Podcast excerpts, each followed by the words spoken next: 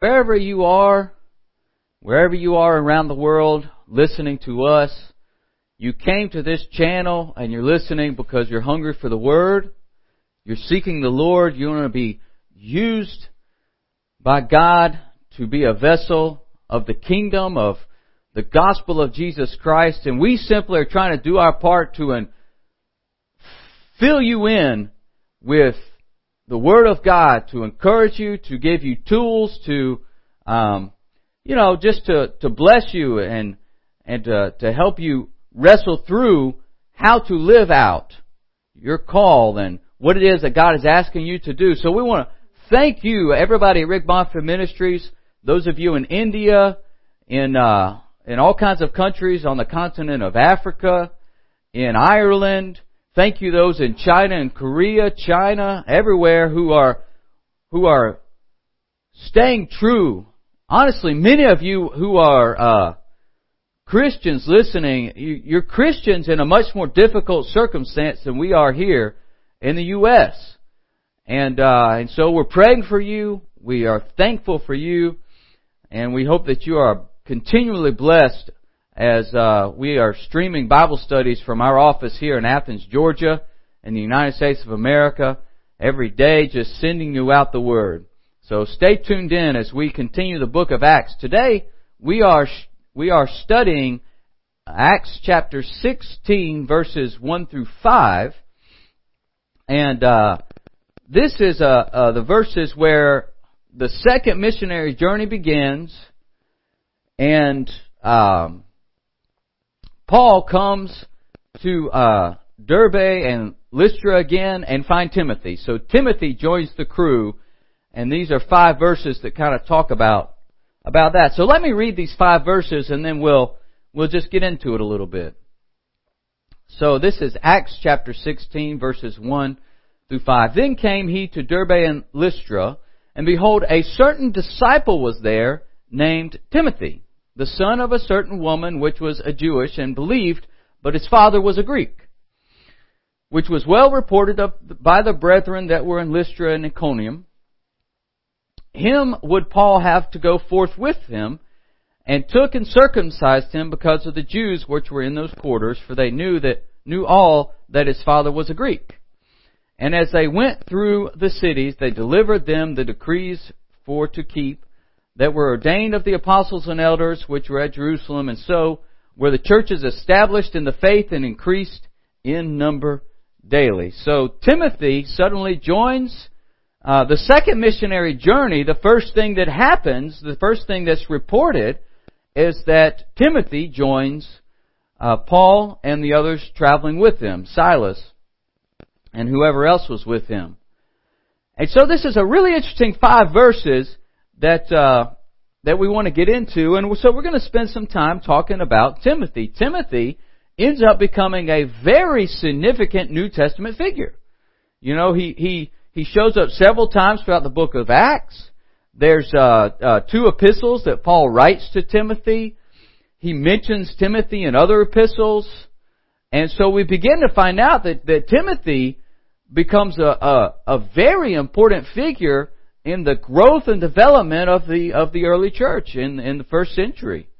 Um, so Timothy's a really really fun guy to study, and so we're going to spend a little time uh, talking about Timothy and who he is. So what do we know about Timothy? Well, it turns out we know quite a lot about him, uh, based on just uh, some things that Paul said and some information we're given. So we know from these verses that his mother was a Jew and that his father was a Greek. We know that he was uncircumcised, which was interesting. Uh, you know, because if his mother was a Jew, typically he would sort of take on that Jewish heritage and and, may, and would have been circumcised, but he wasn't. Um, so we know that his mother and his grandmother were um, Christians and really discipled and invested in him, and so we know that uh, from uh, Paul writing in 2 Timothy 1:5. Paul says uh, to Timothy, "I'm reminded of your sincere faith." Which first lived in your grandmother Lois.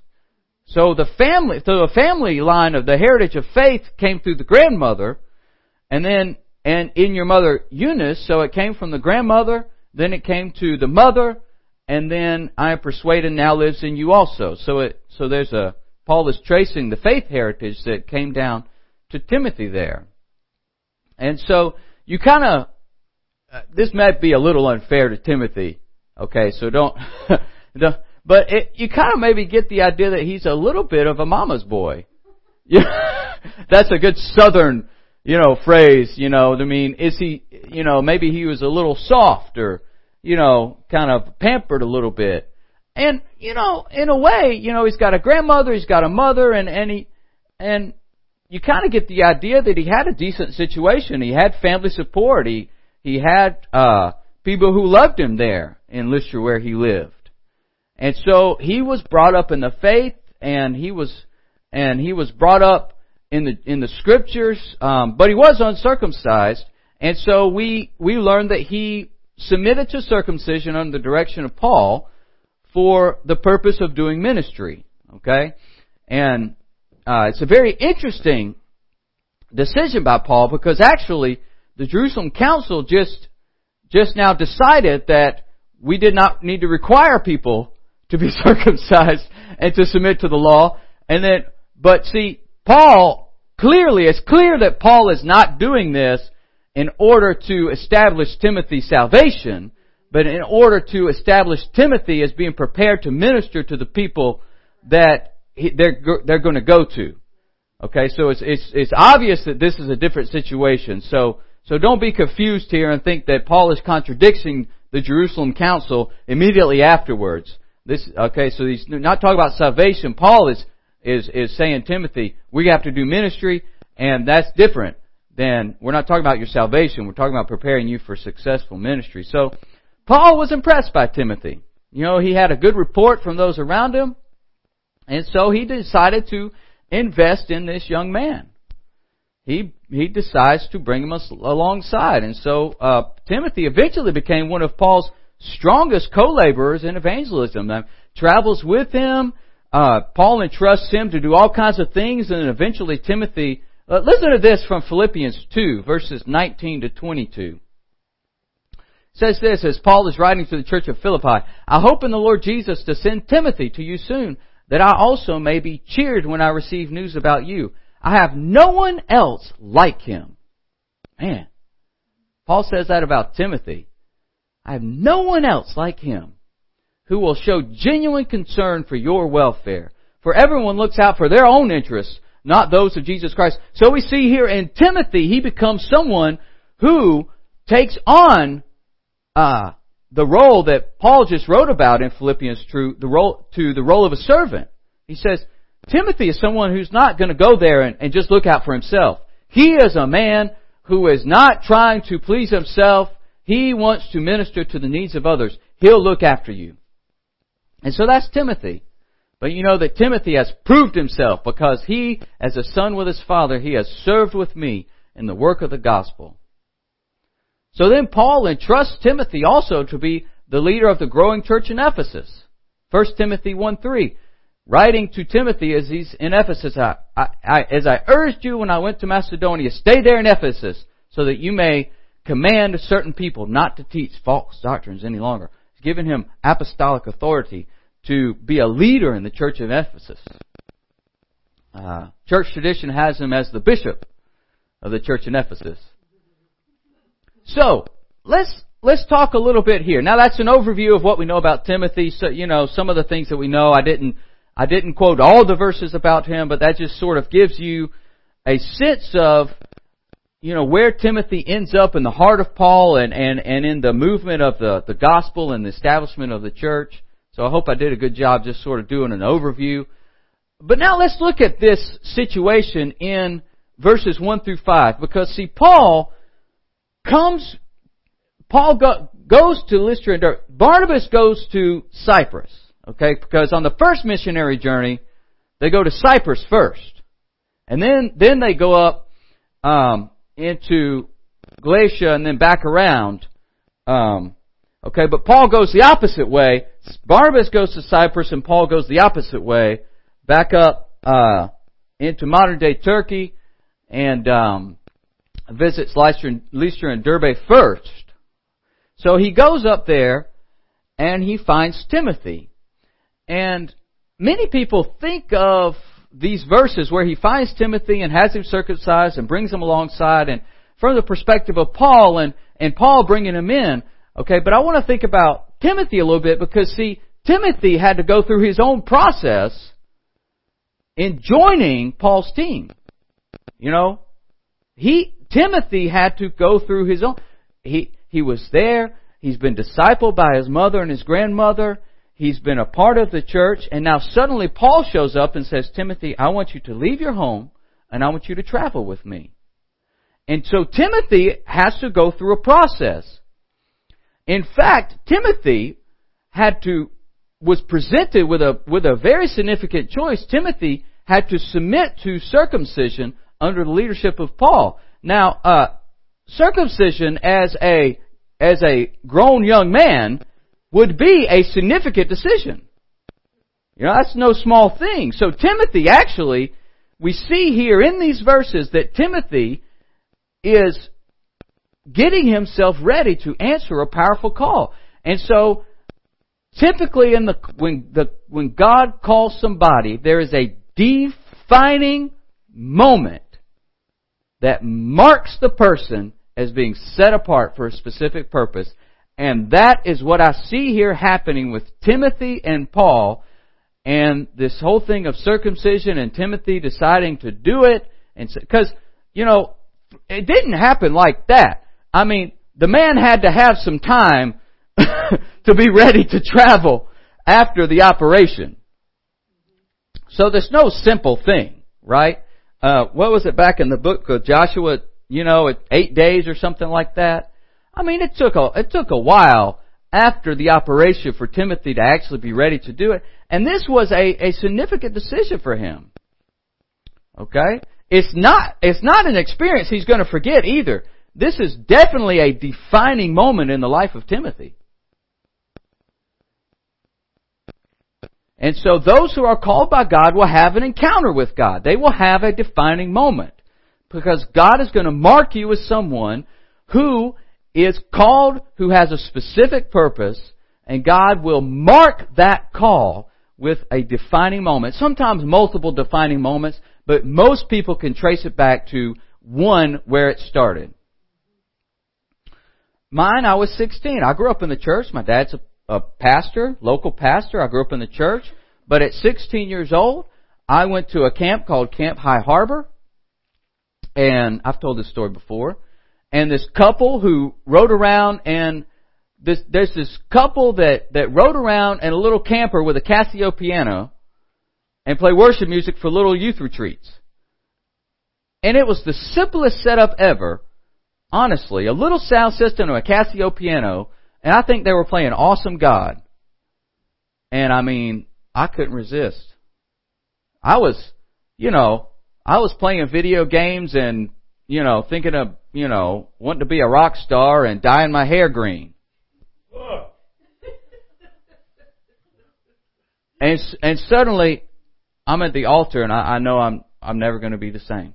Um, you know, I remember walking out of that little chapel in Camp High Harbor, and I walked out in the woods by myself, and I said, I, God, I, I don't know what's going on, but I'm yours now.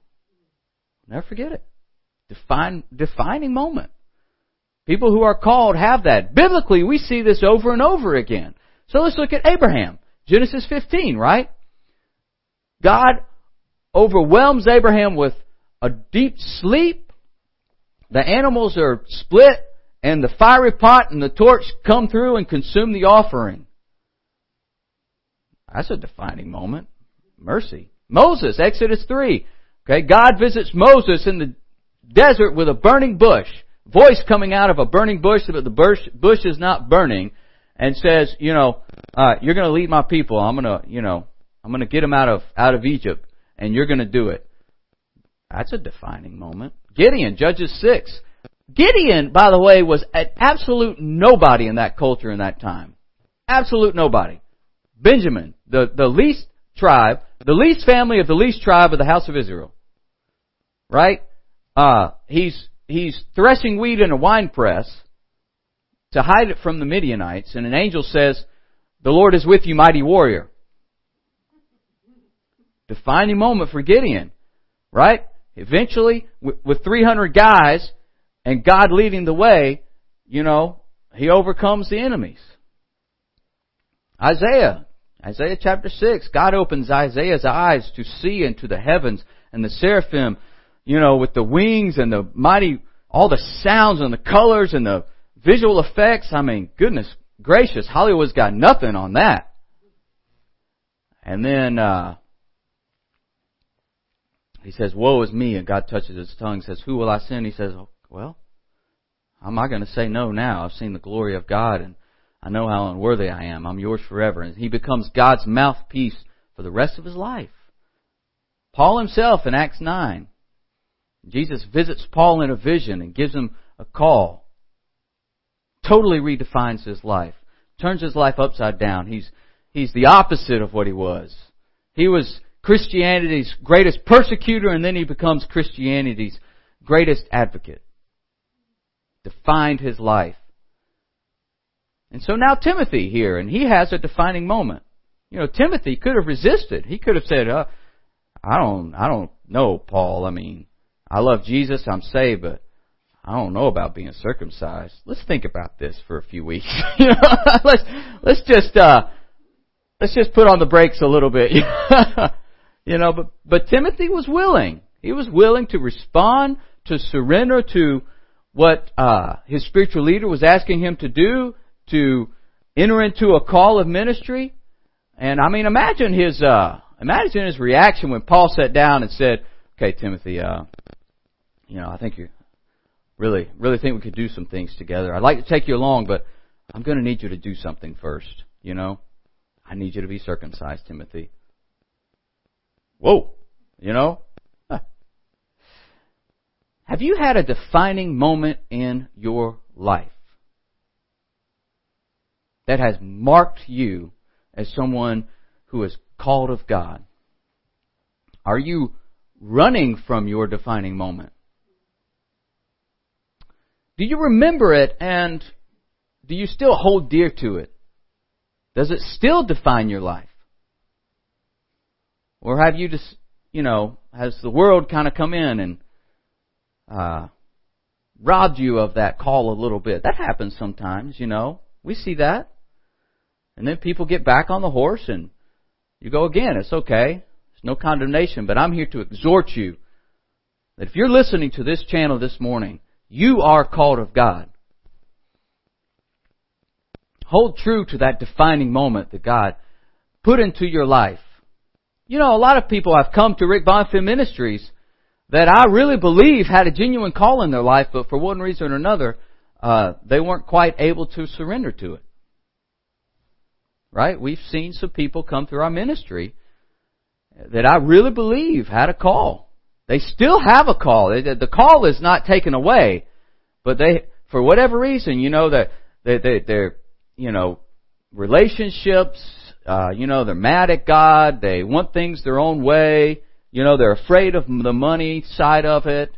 You know, and so the call of God is not an autopilot thing, it's interactive. I mean, Timothy had to surrender. Timothy had to come to terms with what God was doing in his life and what God was asking of him. So the call of God is interactive.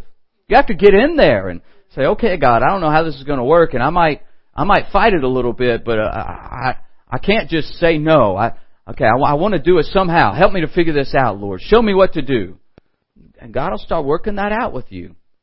You know, Timothy had every reason just to stay there and not leave, right? His mom and his grandmother taking care of him, had a supportive family, could have been just comfortable there. But Timothy said, no, I'm going to respond to God's call upon my life. So, are you going to submit to God's call on your life? Are you willing to let God be in charge? I want to read Hebrews 12, 1 to 2. Because I think this is a verse that can speak to anybody, whether you're someone who's been in ministry a long time, whether you're just, just now working it out, or maybe you know that God's trying to get a hold of you and you're running. Hebrews 12, 1 and 2. Therefore, since we are surrounded by such a great cloud of witnesses, let us throw off everything that hinders and the sin that so easily entangles and let us run with perseverance the race marked out for us, fixing our eyes on Jesus, the pioneer and perfecter of our faith. Is there something that's entangling you today? Is there anything entangling your mind, causing confusion, causing you to doubt that God has called you, causing you to doubt that God is with you, causing you to run from God's call upon your life, hindering your ability to fully respond to that defining moment that God is trying to bring to pass into your life? What is it? What's the devil trying to bring at you to entangle you, confuse you? Call it out. Don't let it just sit there as sort of this thing that's allowed to percolate on the left side of your brain in darkness. Call it out. Say, God, I can't, I can't deny anymore that this is going on in my mind, this is going on in my heart, and it is preventing me from hearing you, it's preventing me from surrendering to you. It's entangling me. It's getting me all tied up in knots. And I just don't want it anymore, God. I want to be single minded. I want to be of one purpose. And I can't live a double life. I want to be fully committed to you. Help me, God, to not be entangled anymore. This is it, God, and I want it dealt with. I want to encourage you to do that. Submit. Just as Timothy submitted, and he had that moment. And he went on mission with Paul, and man, that mission led him into a life of ministry that at that moment I'm sure he could not even fathom that he would end up in Ephesus being the, uh, you know, the uh, bishop. Amen. Well, with my remaining time here, I see one more thing that I want to point out that's going on here, and that's this. Uh, God is the one who brings people alongside us in ministry when we need them. You know, in America, we have this idea that we kind of have these interviews and we choose the best candidate right? we we gather all these applications and we do all these interviews and then we just choose the best candidate that we think is going to be the right fit for our company, right? You know, that's sort of the, you know, the nonprofit in churches and in nonprofit Christian environments, we sort of adopted that. It came from American corporate world. Now, you know, I, sometimes, yeah, but honestly, honestly, sometimes God will send you somebody that you, you probably wouldn't have chosen if you saw their application. But see, God knows that inside of that person is more than what you would ever be able to see on a piece of paper or in an interview. And so we have to be open to the fact that God will send us people. I mean, you know, when, as Paul set out, you know, I don't think, in my heart, I just believe this. I don't, I don't think Paul set out knowing that he was going to come to Timothy and, and bring him alongside. I think that the Lord sent him. See, the initial plan, and, and then see, the initial plan was for, for Paul to just go back to the cities he'd already been to. Now, if you, as we are about to get into the second missionary journey, the actually, as, when they go visit Lystra and Derbe and Iconium, then after that work is done, they sort of go north a little bit to Samothrace and uh, Troas, Samothrace, Philippi, Ephesus, and then they make this big giant circle and then come back around. And that actually wasn't in the idea. Acts 15:36 says, "Let us go back and visit the believers in all the times we were preached where we preached." So, so they were just going to go. They were just going to go back around. They, they weren't planning on extending the mission even further in all these other cities. And so God, when he got to Lystra and Derbe, God gave Paul Timothy because God knew that the mission was about to extend. But I don't think Paul knew that ahead of time. Okay? So, so, uh, so God was in charge of sending Paul somebody that he needed to do additional evangelism in many other cities, and you know, I really don't think that Paul was aware of that. But God sent Timothy in the right time. Now, uh, I believe that I've seen God do this here. In my 11 years at RBM, I've seen this happen. When we started going to Cuba it was about one trip a year. It was maybe kind of small. And then suddenly we started doing two trips a year of 35 to 40 people to Cuba, in addition to Brazil and Israel, plus Rekindle the Flame. Well, what happened when we started doing that? God sent two full-time people.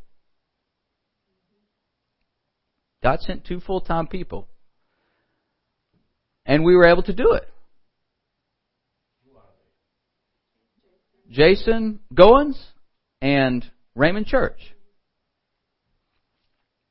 God sent them here and and and they they were here for the time they needed to be here so that we could fulfill the call that God opened the door for Cuba and we're about it's going to open again and I believe that God's going to he's already sending Randall Cup.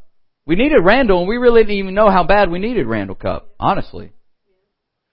So God sends the people that we need and so we have to be open and, and looking out for that. I remember when um I remember at, in our Atlanta Bible study in 2018, Pastor Rick felt led to sort of reorganize how we approach the worship. And so we were going to make a change in the worship team. We weren't looking, we had no idea. The very same month that that decision was made, without us putting out, you know, any feelers or anything, God sent Kyung Kim. The very same month. God sent Kyung Kim He's been leading worship in Atlanta Bible Study since 2018. And so, God sent him right when we needed him. And we, we weren't, we didn't even know he was coming back. you know, he came to the office 10 years ago for, for Pastor Rick to pray over him before he went to seminary. And then he comes back in August 2018 and he's been our worship leader ever since. We didn't know he was coming back. You know? But praise God. So God will bring the people that we need when the times comes.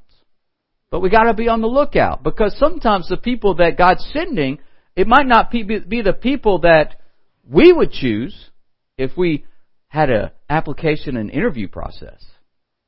And so in ministry, we have to just be approaching it a little bit differently. You know? Who is God sending? And look at what is God saying about the people and not what do I think about the people or not approaching it from a worldly perspective in ministry and in church. Oftentimes the person who is going to do the best job is the person who actually had never done it before. But inside of them is the ability to do it, and we can't see it, but God knows it's there. So it takes a revelation, it takes discernment to hear from God about somebody. So pray about that. If you're somebody, if you're a ministry leader, and God is leading you, who is God sending to encourage you and lift you up in your ministry? Be open to it being somebody that you might not have thought about. So those are two things that I wanted to point out that I saw in these five verses that as I prayed, I don't want to just, you know, run over them. I saw in, in Timothy that moment, God, oh man, where he just was defined and I mean, he was marked when he was circumcised. He said, God, I'm doing this not to be saved, but because I'm called into ministry. So let's do it, God. Okay. Yes. I received the call. Let's do it. And then Paul is open to God sending him somebody that he didn't even know he needed when he set out. So those are two things I saw there that I hope uh, you were encouraged and you got something out of this Bible study and these five verses. And it'll be fun as we begin tomorrow morning to look at what happens as they move out and and the, the, the vision, the horizon expands where the gospel is going to go. And so listen tomorrow morning for Betty McKinney at 9 a.m., but stay tuned right now because you're going to hear Pastor Rick teaching a powerful Bible study coming right after me at 9.30. Have a great day, and we will see you soon. God's mercy, so to me. Oh, God's mercy, so amazes me. To every generation, He gives the joy of His salvation. Oh, God's mercy so amazes me. I watch the world around thee. I can see his from the seed of Abraham and led them through the wilderness into the promised land.